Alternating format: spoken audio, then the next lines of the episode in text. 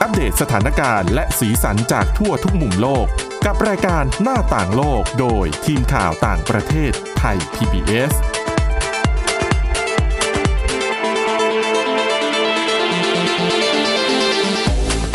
สวัสดีครับต้อนรับคุณผู้ฟังสู่รายการหน้าต่างโลกกับทีมข่าวต่างประเทศไทย PBS นะครับ วันนี้พบกับคุณกรีนจิรวัตรมาสุข และผมก้าวพงศธรสุขพงศ์ครับ ครับผม สวัสดีครับ วันนี้ยังมีหลากหลายเรื่องราวนำมาเล่าสู่กันฟังนะครับ ทั้งเรื่องของโควิด -19 ยังไม่จบนะครับเรื่องของต้นตอการระบาดของโรค เพราะว่าทางทีมผู้เชี่ยวชาญขององค์การอนามัยโลกเนี่ยแนะนำให้ทำการศึกษาเชิงลึกเพื่อค้นหาต้นตอที่แท้จริงด้วยนะครับ ส่วนครับคุณกรีนก็มีเรื่องของญี่ปุ่นที่เตรียมสร้างเอ่ออะไรนะครับแผงแผงควบคุมชักโครกชักโครกแบบโฮโฮโลโลแกแกรรมมอันนี้ครับน่าสนใจแล้วก็เรื่องของโลมาที่พัฒนานิสัยคล้าย ๆ กับมนุษย์ด้วยนะคุณกรีนอืมครับผมหลาย ๆ คนก็เรียกว่าปลาโลมาเนาะปลาซึ่งไม่ใช่โลปลานะต้องบอกก่อนว่าโลมาไม่ใช่ปลาฮะมันเป็นสัตว์เลี้ยงลูกด้วยนมนะครัฮะบอาจจะแบบ ขัดกับความเชื่อนิดนึง แต่ว่าโลมาจริง ๆ แล้วเป็นสัตว์เลี้ยงลูกด้วยนมนะฮะ ล่าสุดเนี่ยมีงานวิจัยชี้ว่า โลมามีลักษณะบุคลิกคล้ายมนุษย์นะฮะ งานนี้ตีพิมพ์ในวารสาร Comparative Psychology นะฮะ ทีมนักวิจัยเผยว่าโลมาเนี่ย พัฒนาบุคลิกภาพของตนเองที่คล้ายคลึงกับของมนุษย์ แล้วก็สัตว์กลุ่มไพรเมตนะฮะหรือว่าเป็นสัตว์กลุ่มเลี้ยงลูกด้วยนมที่มีพัฒนาการสูงที่สุดรวมถึงมนุษย์ด้วยเนี่ย อย่างลิงอ่าถ้าเกิดว่าเป็นสัตว์กลุ่มนี้เนี่ยก็จะมีลิงซิมแปนซีนะฮะมีชะนี แล้วก็ถึงแม้ว่าพวกมันจะอาศัยอยู่ในสภาพแวดล้อมที่ต่างสัตว์ต่างจากกลุ่มอื่น ๆ อย่างชิ้นสิ้นเชิงเนี่ย พวกเขานำข้อมูลมาว่าปลาโลมาปากขวด ทั้งเพศผู้และเพศเมียเนี่ย134 ตัวที่อาศัยอยู่ในศูนย์อนุรักษ์ 8 แห่งทั่วโลกเนี่ยนำข้อมูลพวกนี้มาศึกษาวิเคราะห์ โดยส่งแบบสอบถามให้กับพนักงานในศูนย์ที่รู้จักกับโลมาเป็นอย่างดีช่วยประเมินนะฮะ จากข้อมูลที่ได้เนี่ย พวกเขาสรุปว่าโลมาจะมีบุคลิกภาพที่คล้ายมนุษย์อยู่ อย่างเช่น ความอยากรู้อยากเห็นขี้สงสัย ความชอบเข้าสังคม พบปะผู้คนแล้วก็ความเป็นมิตร ครับนะฮะพวกเนี้ยเป็นนิสัยพื้นฐานของมนุษย์ครับ อาจารย์ผู้สอนวิชาจิตวิทยาจากมหาวิทยาลัยแห่งหนึ่งนะฮะผู้นำการวิจัยแห่งเอ่อผู้ที่ทำการวิจัยนี้อะฮะเปิดเผยว่าโลมาก็เป็นเหมือนกับสัตว์กลุ่มไพรเมตอื่นๆนะฮะมันมีสมองที่ใหญ่กว่า ที่ร่างกายมันได้ใช้ สมองที่ใหญ่นี้เป็นตัวสำคัญที่ทำให้มันมีความฉลาด ซึ่งสัตว์ที่ฉลาดส่วนใหญ่มักจะขี้สงสัยอืมนะฮะนอกจากนี้นักวิทยาศาสตร์พบว่าถึงแม้ว่า จะอยู่กันในที่อยู่อาศัยที่ต่างขั้วกันสุดๆเนี่ยและมีบัมพรุษ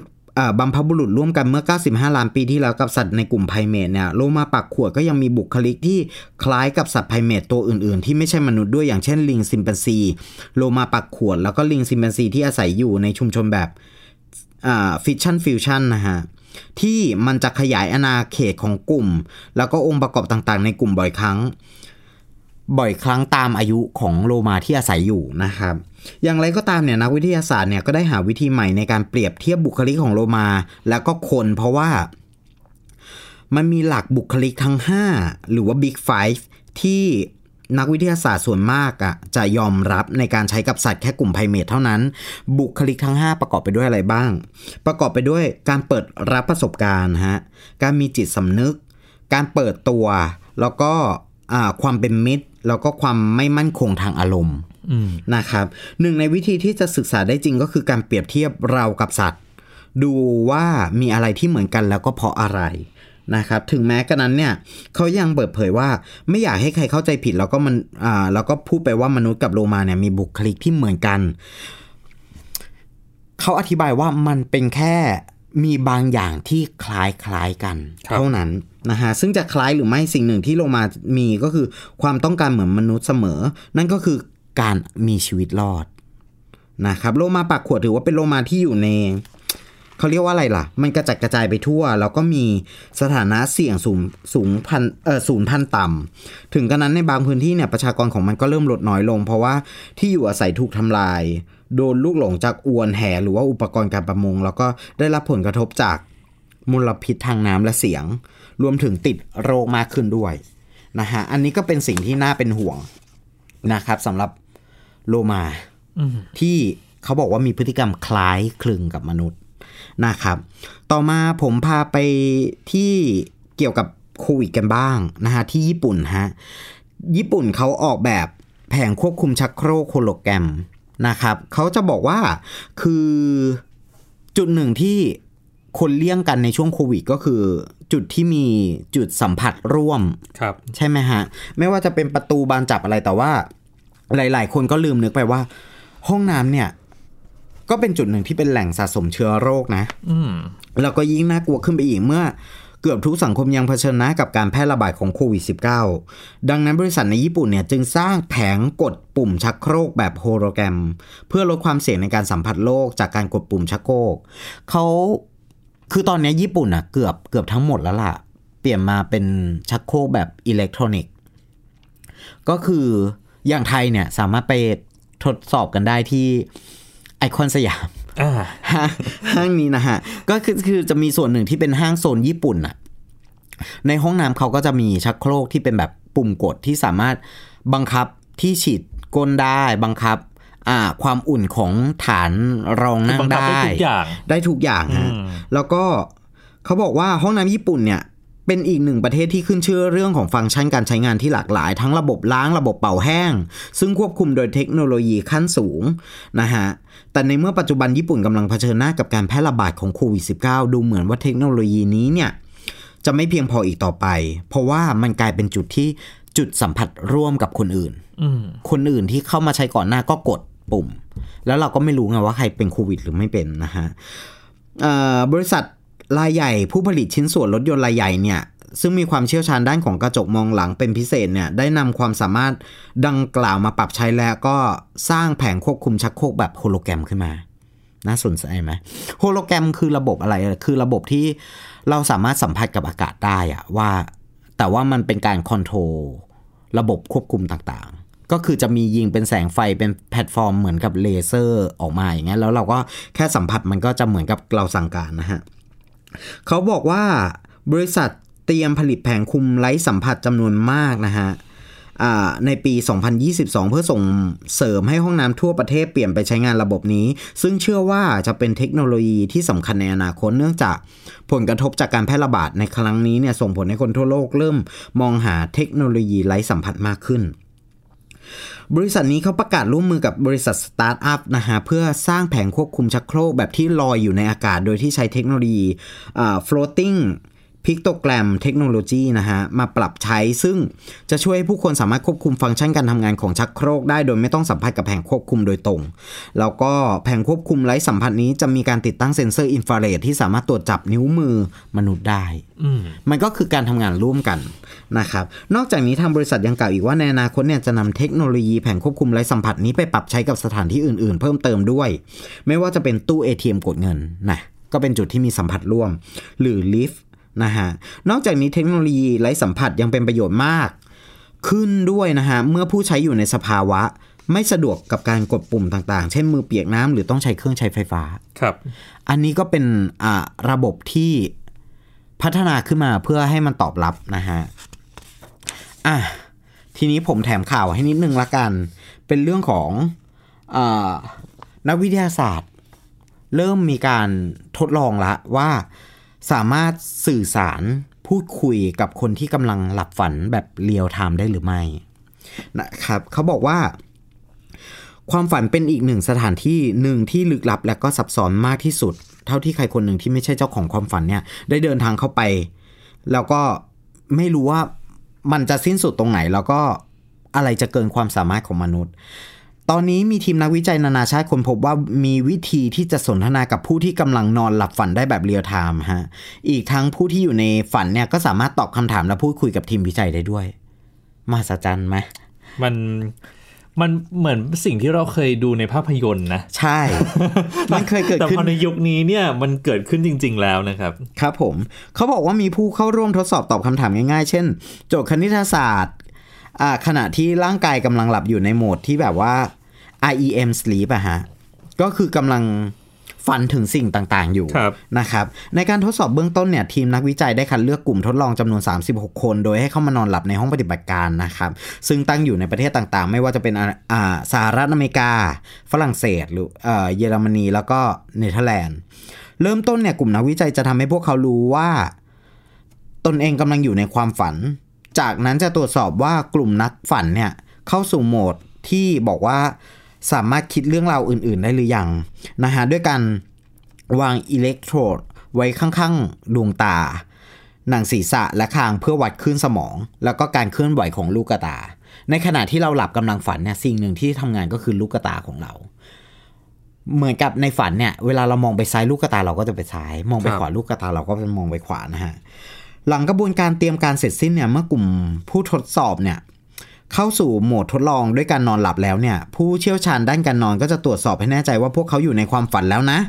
แล้วก็พร้อมที่จะตั้งคำถามง่าย ๆ แล้วก็ให้ส่งสัญญาณบางอย่างที่เตรียมไว้ก่อนหน้า เช่น ขยับลูกตาไปทางทางซ้ายนะ ขยับลูกตาไปทางขวานะ ซึ่งจากการทดสอบผู้เข้าร่วมบางคนตอบสนองต่อคำถามต่างๆ ได้ฮะ เช่น มีอยู่คนหนึงเป็นวัยรุ่นชาวสหรัฐอเมริกาเนี่ย กรอกตาเป็นตัวเลขสอง กรอกตาเป็นตัวเลขสองเพื่อตอบคำถามว่า8ลบ6เหลือเท่าไหร่ ก็กรอกตาเป็นลูกศรอะทำไมผมกรอกตาตามนะครับ ผลการทดสอบจากกลุ่มตัวอย่างทั้งหมดพบว่า มีนักฝันตอบสนองสื่อสารได้ชัดเจนและแม่นยำประมาณ 18%ฮะแล้วก็อีก 17%เนี่ยให้คำตอบแต่ว่าไม่มีความชัดเจน ส่วนอีก 3%ให้คำตอบที่ไม่ถูกต้องและที่เหลือ 60%ไม่มีการกระตุ้นตอบโต้ใด ๆ นะครับแม้ว่าความสำเร็จจากการทดลองเบื้องต้นจะยังไม่สูงมากเท่าไหร่นักเนี่ยแต่ก็ถือว่า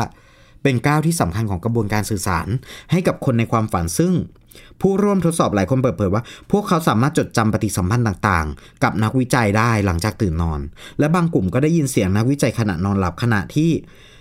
มันคล้ายกับเสียงคลื่นวิทยุ ที่มาจากข้างนอกความฝันนะครับ กลุ่มนักวิจัยเปิดเผยว่าพวกเขาจะยังไม่ได้หยุด การทดลองไว้เพียงเท่านี้นะฮะแล้วก็จะทดลองเพิ่มเติมด้วย ด้วยการตรวจสอบความเป็นไปได้ในการสื่อสารกับกลุ่มนักฝันที่รู้ตัวต่อไปนะฮะซึ่งแม้ว่ากระบวนการเหล่านี้จะต้องผ่านการศึกษาอีกมาก แต่ท้ายที่สุดมันอาจจะนำมาซึ่งการสร้างประโยชน์มาอย่างมหาศาล ตัวอย่างเช่นอาจทำให้ทีมแพทย์สามารถสื่อสารกับกลุ่มผู้ป่วย โรคเจ้าชายนิทราได้ อืม อันนั้นก็เป็นเป็นประโยชน์ที่เขาคาดว่าจะได้รับ แต่อย่าลืมว่าพอผมอ่านจบเนี่ย ผมก็คิดว่า มันก็มีเรื่องที่น่ากลัวอยู่นะ ถ้าเกิดว่ามันนำไปใช้กับกระบวนการการล้างสมอง หรือว่าอะไรการโน้มน้าวจิตใจต่างอืมๆหรือว่าการอ่าสั่งให้กับผู้ที่นอนหลับเนี่ย เชื่อว่าเรื่องนั้นเป็นเรื่องจริง มันก็เป็นเรื่องที่จะต้องศึกษากันต่อไป แต่แน่นอนมีประโยชน์ก็ต้องมีโทษฮะ ครับครับก็ต้องดูกันต่อไปนะครับเดี๋ยวช่วงที่ 2 ติดตามกันเรื่องของโควิด -19 กันบ้างนะครับคุณผู้ฟังเพราะว่าเมื่อช่วงกลางเดือนเนี่ยทางคณะผู้เชี่ยวชาญขององค์การอนามัยโลกลงไปตรวจสอบแล้ว แต่ว่าดูเหมือนเรื่องนี้จะยังไม่จบง่ายๆครับ หน้าต่างโลกโดยทีมข่าวต่างประเทศไทย PBS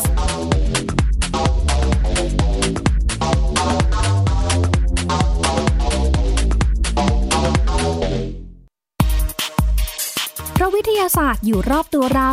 มีเรื่องราวให้ค้นหาอีกมากมาย เทคโนโลยีใหม่ๆ เกิดขึ้นรวดเร็วทำให้เราต้องก้าวตามให้ทัน อัปเดตเรื่องราวทางวิทยาศาสตร์ เทคโนโลยี และนวัตกรรม ที่จะทำให้คุณทันโลก กับรายการ s c i e n t e c h ทุกวันจันทร์ถึงวันศุกร์ทางไทย PBS Radio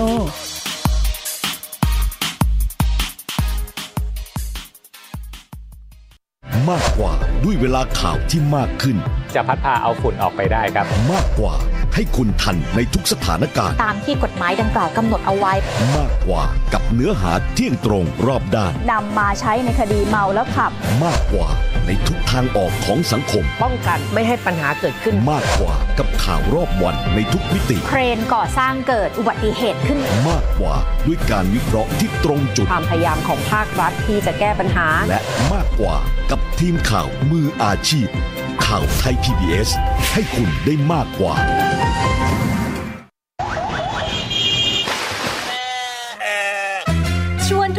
ตะลุยไปให้สุดโลก สบัดจินตนาการกับเสียงต่างๆ ไปพร้อมกัน ในรายการเสียงสนุกทาง www.thaipbspodcast.com และแอปพลิเคชันไทย PBS Podcast แล้วเจอกันนะครับ หน้าต่างโลกโดยทีมข่าวต่างประเทศไทย PBS กลับมาสู่ช่วงที่ 2 ของรายการหน้าต่างโลกนะครับ คือถ้าย้อนกลับไปเมื่อวันที่ 14 มกราคมคุณกรีน ตอนนั้นก็จะมีคณะผู้เชี่ยวชาญจากองค์การอนามัยโลกเนี่ยที่เขาเดินทางลงพื้นที่เมืองอู่ฮั่นของจีน เพื่อไป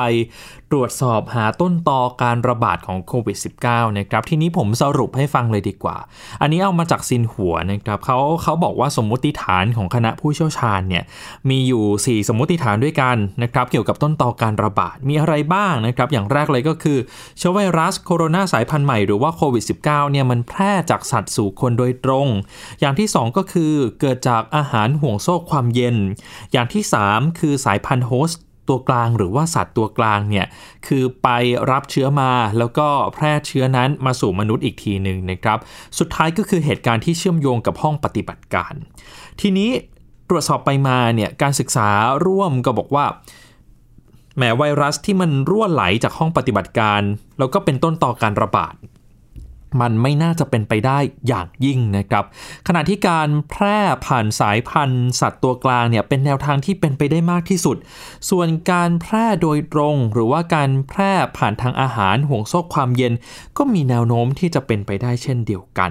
ทีนี้การลงพื้นที่ตรวจสอบเนี่ยมันจบไปแล้วนะครับ แต่ดูเหมือนว่า มันยังมีผลพวงที่ตามมาก็คือคำแนะนำจากบรรดาคณะผู้เชี่ยวชาญที่เขาทำเป็นรายงานขึ้นมาชิ้นหนึ่งนะครับ ยังไม่ใช่รายงานตัวสมบูรณ์เป็นรายงานเบื้องต้นเท่านั้นแล้วก็ทาง CNN เนี่ยนำมารายงานพิเศษนะครับ เมื่อวานนี้ก็น่าสนใจมากนะครับ เป็นรายงานที่เขาให้ข้อเสนอว่าควรจะ ไปตรวจสอบหรือว่าศึกษาเชิงลึกเพื่อหาต้นตอการระบาดของโควิด -19 ที่แท้จริงว่ามันเกิดจากอะไรบ้าง ในรายงานของ CNN เนี่ยหลายหน้าอยู่เหมือนกันนะคุณกรีนผมสรุปให้แบบนี้นะครับว่ามี 2 ข้อหลักๆที่รายงานนี้แนะนำอย่างแรกก็คือไปตรวจสอบ contact tracing หรือว่า ผู้ที่สัมผัสใกล้ชิดกับผู้ป่วยคนแรกในเมืองอู่ฮั่น ซึ่งเป็นชายนะครับเขาบอกว่าวัยประมาณ 40 ปี คือผู้ป่วยคนนี้เนี่ยถูกตรวจพบว่าติดเชื้อเมื่อวันที่ 8 ธันวาคมปี 2562 ซึ่งเขาก็สันนิษฐานว่าเป็นผู้ป่วยคนแรก แต่ว่าจริงๆ เนี่ยเคสหรือว่าผู้ติดเชื้อโควิด -19 ก็มีการประเมินเหมือนกันว่าจริงๆ น่าจะมีก่อนหน้านั้น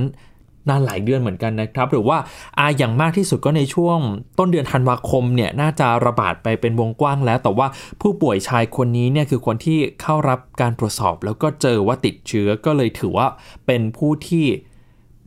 ติดเชื้อและเป็นผู้ป่วยยืนยันคนแรกไปเลย คือผู้ป่วยคนนี้ไม่มีประวัติการเดินทางไปในที่ที่มันภาษาอังกฤษใช้คำว่า exotic travel นะครับก็คือการเดินทางไปในที่ที่โหมันแปลกๆหรือว่ามันน่าจะไปสัมผัสใกล้ชิดกับสัตว์ที่เป็นสัตว์ตัวกลางที่แพร่เชื้อโควิด -19 มาสู่คนได้ชีวิตประจำวันตามปกติก็คือไปทำงานนะครับเหมือนเหมือนคนในเมืองเนี่ยแหละ แล้วก็ใช้ชีวิตส่วนใหญ่ก็คือการเล่นอินเทอร์เน็ต อยู่กับภรรยาแล้วก็ลูกนะครับ ไม่เคยมีประวัติการเดินทาง หรือว่าการสัมผัสใกล้ชิดกับกลุ่มเสี่ยงเลย แต่ทีนี้จากการสัมภาษณ์เนี่ยเขาบอกว่าพ่อแม่ของผู้ชายคนนี้เนี่ยเคยมีประวัติเดินทางไปที่ตลาดสดแห่งหนึ่งนะครับในเมืองอู่ฮั่นที่ไม่ใช่ตลาดหัวหนานที่หลายคน สันนิษฐานว่าน่าจะเป็นจุดศูนย์กลางการระบาดในช่วงแรกๆเนี่ยนะครับ ทีนี้คำว่าตลาดสดหรือว่า wet market เนี่ยก็ต้องไปตีความกันอีกทีว่าตลาดสดที่ว่านี้ค้าส่งสัตว์ป่าหายากหรือเปล่าแบบตลาดหัวหนานหรือเปล่านะครับ คือถ้าเป็นตลาดประเภทนี้เนี่ยก็มีโอกาสที่ มันจะสัมผัสกับเชื้อได้ง่ายขึ้นนะครับอันนี้ก็ต้องไปตรวจสอบ อย่างที่ 2 ก็คือตรวจสอบ supply chain หรือว่าความเคลื่อนไหวของพ่อค้าแม่ค้า ที่เชื่อมโยงกับตลาดค้าส่งอาหารทะเลหัวหนานด้วยนะครับเรียนเพราะว่าจริงๆสัตว์ป่าที่นำมาจำหน่ายในตลาดหัวหนานเนี่ยมันไม่ได้อยู่เฉพาะในอู่ฮั่นเท่านั้นนะครับเขาบอกว่าบางทีเนี่ยอาจจะมาจาก มณฑลทางตอนใต้จากมณฑลยูนนานก็ได้นะครับ แล้วก็ขนส่งกันขึ้นมา เพราะฉะนั้นก็ควรจะไปสัมภาษณ์เกษตรกรหรือว่าคนที่ทำฟาร์มเลี้ยงสัตว์ที่ค้าสัตว์ให้กับตลาดค้าส่งแห่งนี้ หรือว่าค้าสัตว์ให้กับพ่อค้าแม่ค้าที่มีส่วนเชื่อมโยงกับตลาดค้าส่ง อาหารทะเลหัวหนานแห่งนี้ด้วยเพื่อที่จะตรวจสอบไปถึงต้นตอ ได้ง่ายขึ้น ทางคณะผู้เชี่ยวชาญเนี่ยเขาค่อนข้างประหลาดใจมากเลยนะครับว่าจริงๆ การตรวจสอบ 2 อย่างเนี่ยเรื่องของ contact tracing ผู้ป่วยคนแรก แล้วก็ความเคลื่อนไหวของพ่อค้าแม่ค้าที่เชื่อมโยงกับตลาดหัวหนาน ทางการจีนนักวิทยาศาสตร์จีนเนี่ยน่าจะทำตั้งแต่แรก ๆ แล้วนะครับ คือไม่ควรรอมาจนถึงทุกวันนี้ ซึ่งจากการไปตรวจสอบของเขาเนี่ยก็พบว่ายังไม่ได้มีการตรวจสอบ อะไรแบบประเภทนี้เลยนะคุณกรีนเป็นเรื่องที่ทางคณะผู้เชี่ยวชาญขององค์การอนามัยโลกก็ก็แสดงความกังวลเหมือนกันว่าจริง ๆ มันก็ทิ้งระยะเวลามาค่อนข้างนานหลายเดือนแล้วด้วย แล้วก็การตรวจสอบเนี่ยยิ่งทิ้งระยะเวลานานเท่าไหร่ ก็ยิ่งตรวจสอบได้ยากขึ้นเท่านั้นนะครับ อันนี้เป็นความ คืบหน้าคร่าวๆ ที่เกิดขึ้นสำหรับเรื่องของออต้นการหาต้นตอของโควิด -19 ซึ่งตอนนี้เนี่ยก็ยังไม่แน่ใจนะว่ามันเกิดจากอะไรกันแน่ใช่นะครับคือคือก่อนหน้านี้มีการคาดการณ์ด้วยซ้ำไปว่าจริงๆเอสัตว์ที่มันเป็นพาหะเนี่ยถ้าเข้าไปเข้าข่ายของเรื่องของสัตว์ตัวกลางเนี่ยสัตว์ที่เป็นพาหะนั้นมาจากประเทศในแถบเอเชียตะวันออกเฉียงใต้หรือเปล่านะครับ เพราะว่า ก็บอกไม่ได้อีกเหมือนกัน มันก็มีการค้าสัตว์จากประเทศในแถบบ้านเราเนี่ยไปยังประเทศจีน แล้วสัตว์ที่เป็นพาหะนั่นน่ะก็อาจจะถูกส่งต่อไปยังตลาดหัวหนานด้วยก็ได้ อันนี้เป็นก็เป็นการตั้งข้อสังเกตของคณะผู้เชี่ยวชาญเหมือนกัน แต่ว่าเรื่องที่โอจะไปเอ่อรั่วไหลออกมาจากสถาบันไวรัสวิทยาอู่ฮั่นเนี่ยเขาบอกว่าเป็นไปได้น้อย แต่จริงๆ เรื่องนี้มันก็เป็นเรื่อง สองมุมเหมือนกันนะครับ คือทางผู้เชี่ยวชาญขององค์การอนามัยโลกก็ถูกวิพากษ์วิจารณ์เหมือนกันว่า พยายามช่วยจีนเนี่ยปกปิดความจริงหรือเปล่า เขาใช้คำว่าเป็นไปได้น้อยก็ไม่ใช่ว่ามันจะเป็นไปไม่ได้ ใช่ ใช่ไหมฮะ ใช่เออคือคือก็ต้องก็ต้องรอตรวจสอบเหมือนกัน เพราะว่าตราบใดที่เราไม่รู้ถึงต้นต่อเนี่ยมันก็ทำให้การควบคุมโรคอาจจะเป็นไปได้ยากนะครับ แน่นอนตอนนี้อาจจะมีเรื่องของวัคซีนที่เข้ามาช่วยได้ แต่ว่า จริง ๆ แล้ววัคซีนมันก็ไม่ได้เป็นทั้งหมดไม่ได้เป็นคำตอบของทุกๆอย่างนะครับ มันเป็นเพียงแค่อุปกรณ์ที่ใช้ช่วยป้องกัน หรือว่าลดความรุนแรงของการเกิดโรคเท่านั้นเองหลายคนก็ยังเข้าใจผิดนะว่า โหฉีดวัคซีนไปแล้วเนี่ยทุกอย่างคือทางออกและไม่ต้องป้องกันตัวไม่ต้องทำอะไรตามมาตรการที่มันเป็นมาตรการควบคุมโรคแล้วนะครับ แต่ว่าจริงๆเนี่ย ผู้เชี่ยวชาญหลาย ๆ คนก็บอกว่าฉีดวัคซีนมันมันไม่ได้ช่วยแบบป้องกันให้เออไม่ไม่ติดเชื้อเลยนะคุณกรีนหลายคนก็ยังเข้าใจผิดตรงนี้ แต่ว่ามันจะช่วยป้องกันความรุนแรงของการเกิดโรคเท่านั้นนะครับก็คือเราโอเคฉีดไปเนี่ยมันก็มีแนวโน้มที่จะติดเชื้อได้ แต่แทนที่ติดเชื้อแล้ว คุณจะต้องนอนโรงพยาบาลเนี่ยไม่คุณอาจจะใช้ชีวิตได้ตามปกติ อาจจะไม่ได้มีอาการเลยด้วยซ้ำไปนะครับแต่ว่าอย่างที่ผม